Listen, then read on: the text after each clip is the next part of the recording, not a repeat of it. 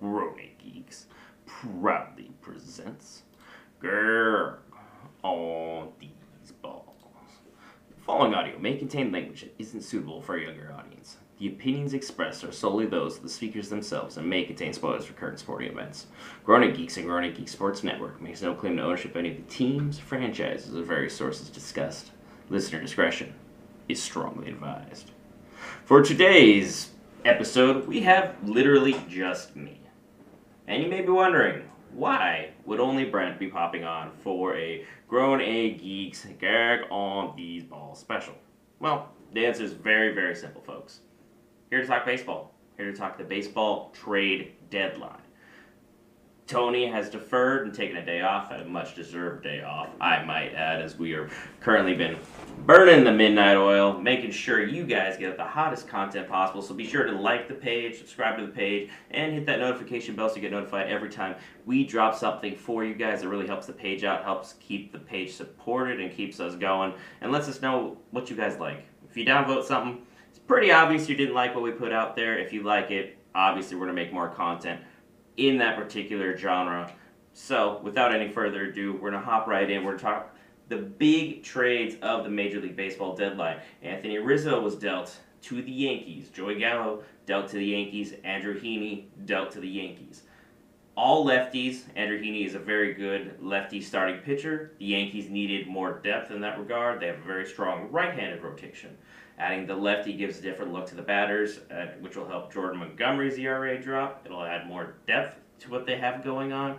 And then on top of that, adding the left-handed bats in the second weakest left-handed batting lineup in all of baseball was definitely needed. And then the fact you added Joey Gallo, who's got two years of team control, so you have an outfield of just straight up giants. Joey Gallo, six six. Judge, six seven. Stanton, six seven. These are all in the Yankees outfield right now. You must be over 6'5 to play in that outfield and be able to just hit straight up bombs. And you put Gallo and Rizzo's bat from that left-handed side of the plate with the short right field in New York. Key winning, huge money moves, didn't give a whole lot in trades. Really like to move for the teams and what they have going on. However, I don't think they're going to be winning the division this year, but it will make them more competitive moving forward. Hopefully, Rizzo can be re signed. The key question pertaining to that is what does this mean for Luke Voit's future in New York? A lot to be determined out there. Now, we're going to shift out west. We're going to take a look at one of the more active teams, surprisingly, the Dodgers. I guess they decided they weren't good enough coming off a title run which they still had the best rotation in baseball, some of the best bats in baseball, period. They decided to get faster, get a higher OBP. OBP is on base percentage in Trea Turner. He's easily top three shortstop in all of baseball, and they got him to play second base.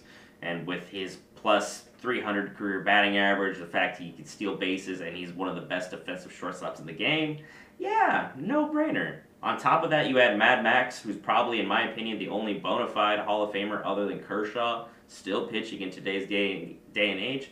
Yeah, you got a lot going on there. It is just nuts to add that kind of an arm to that level of rotation. Really elevates the Dodgers at this point. The title is theirs for the taking. I don't see them losing the title this year. Like, I know that NL West is probably the most competitive division in baseball with the AL East as a close second.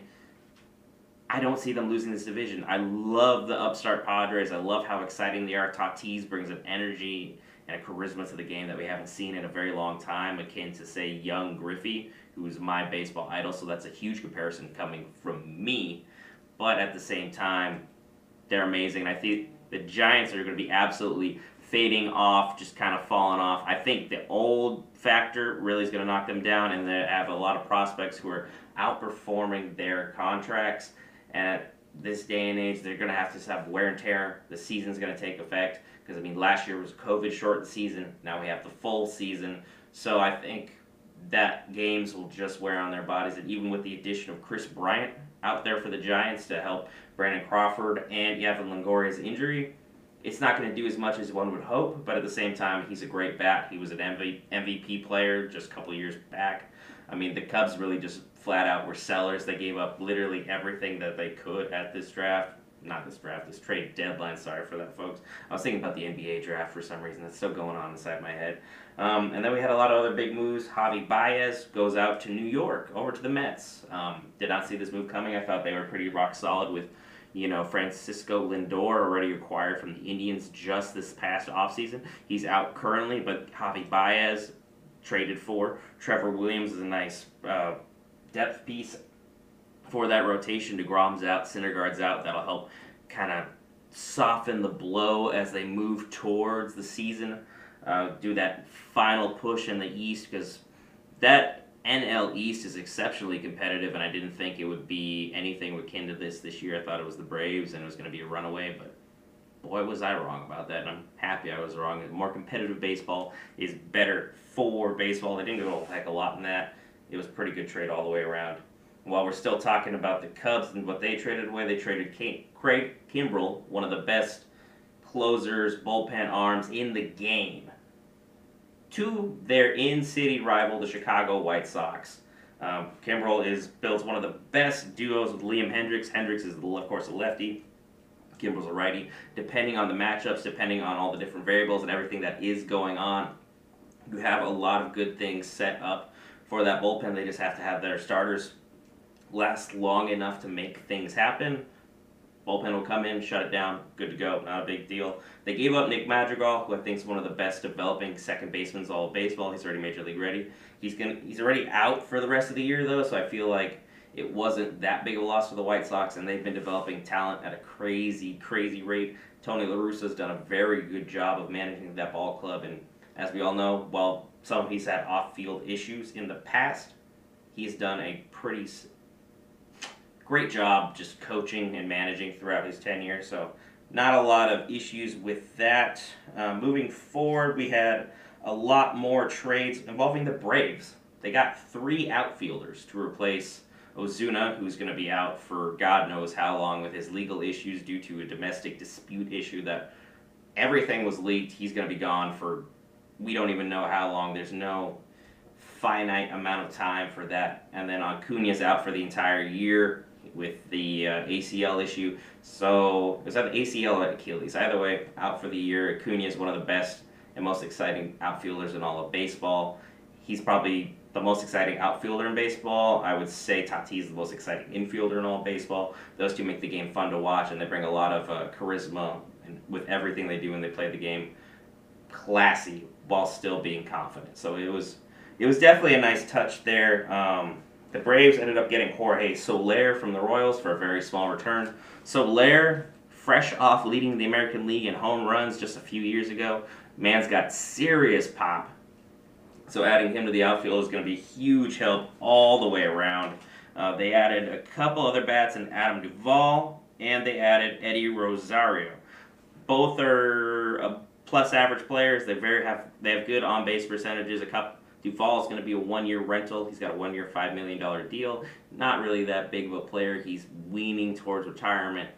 So he's just going to try and finish out his career in Atlanta. Maybe may come back for one more year. Too early to tell. Um, as far as Rosario, he's also on a one-year deal. And the player that got traded for him to the Indians was already cut. So clearly it was just an Eddie Rosario dump, and they just wanted to get rid of the salary and be done with it. So it's very strange that during a trade deadline you have a player of that caliber traded for somebody else who's then immediately cut. But at the same time, the Indians felt the player that they got deserved a better chance within the team because they already loaded that position. They just didn't want to keep Rosario somewhere he didn't want to be. So for once, a major league franchise was proactive and not holding their stars captive to everything that had going on.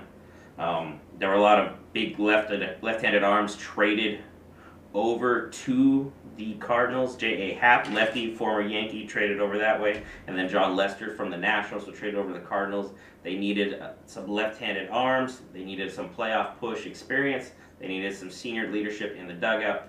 That is the move that they decided to go with, and it played and it paid dividends a couple years prior, back when they were last title contenders around the time of Albert Pujols, right before he left for the City of Angels. So that's going to be interesting to see how they do. They're a very young ball club, but they have a couple veteran pieces like Goldschmidt and um, the stud third baseman they got from the Rockies, whose name is escaping me right now, and it will bother me for a long period of time. He's one of the Nolan Arenado. I was gonna say best fielding third baseman. Arenado with Matt Chapman not far behind, but Arenado's another key piece with that out there with Goldschmidt, and then of course Yadier Molina's been there for basically my entire my entire lifespan. He's been catching for them for almost two decades now. So hats off to them. I think the real winners of this trade deadline are going to be the Dodgers. They already got Albert Pujols on the cheap in free agency. You add Trea Turner, and then you add Max Scherzer to an already loaded roster. The title's there to lose. They still have Betts. They still have Bellinger. They still have Turner. Well, now they have two Turners because they have Max Turner, and they have Trea Turner. So that's well, Max Muncy, uh, Justin Turner. Uh, their catcher is one of the best young pieces in the game. Outfield's loaded.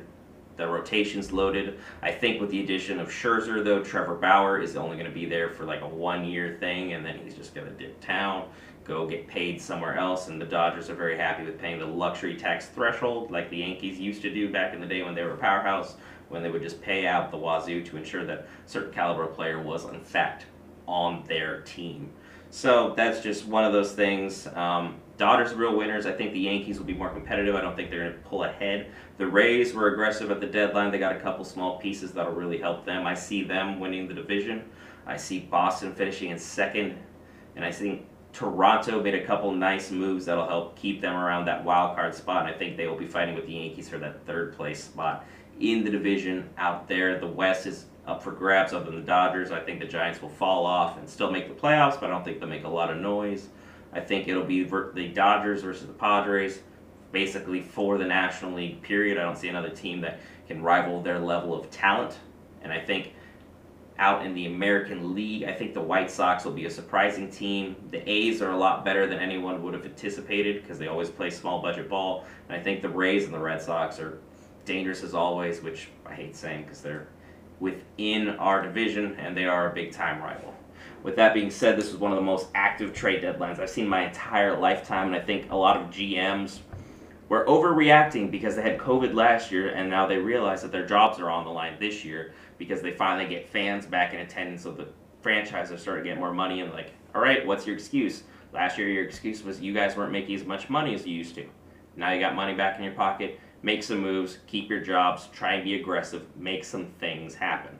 So I think that's what led to this kind of wheeling and dealing the likes of which when I tried to write down every single trade that went on, it was like four or five pages of just detail after detail after detail. It was just some of the most insane amount of trades where normally you get like three or four, you know, decent moves. You don't get these moves of players of Gallo, Bryant, Baez, Scherzer, or Turner's caliber moving anywhere. So to have this happen is just absolutely insane. Um, I was absolutely in love with the fact that baseball is being more aggressive. It's fallen off from America's pastime night and day. I think it's probably the third or fourth most popular sport in America today. I think even UFC is challenging it for that third spot. Basketball's number two, and NFL has clearly become night and day. The past, not the pastime, the current time for America right now. I don't really have much else for you guys. Grown Geeks, thank you for paying attention, listening, just dealing with me talking about a sport I love and hold very dear to my heart. Um, at the same time, be sure to hit that like button, hit the subscribe button if you haven't, and be sure to hit that notification bell and check out anchor.fm slash Geeks for the audio only content that we put out there where it just plays better as a podcast and you can just listen to us talk about things that we love and the things that we are passionate about. So again, you can bring your phone over any of these QR codes. We'll take you to anything else we got going on. We have plenty of merch available if you want to guys take a look at that. But I've been Brent. I've been talking about the MLB trade deadline recap. Just wanted to make a quick video, put it out there, let you guys hear it, ignore it, love it, whatever the case may be. With that, as Tony would always say, Thank you for listening to Grown Geeks on your preferred streaming service. Be sure to check us out on Facebook and YouTube, both under Grown A Geeks.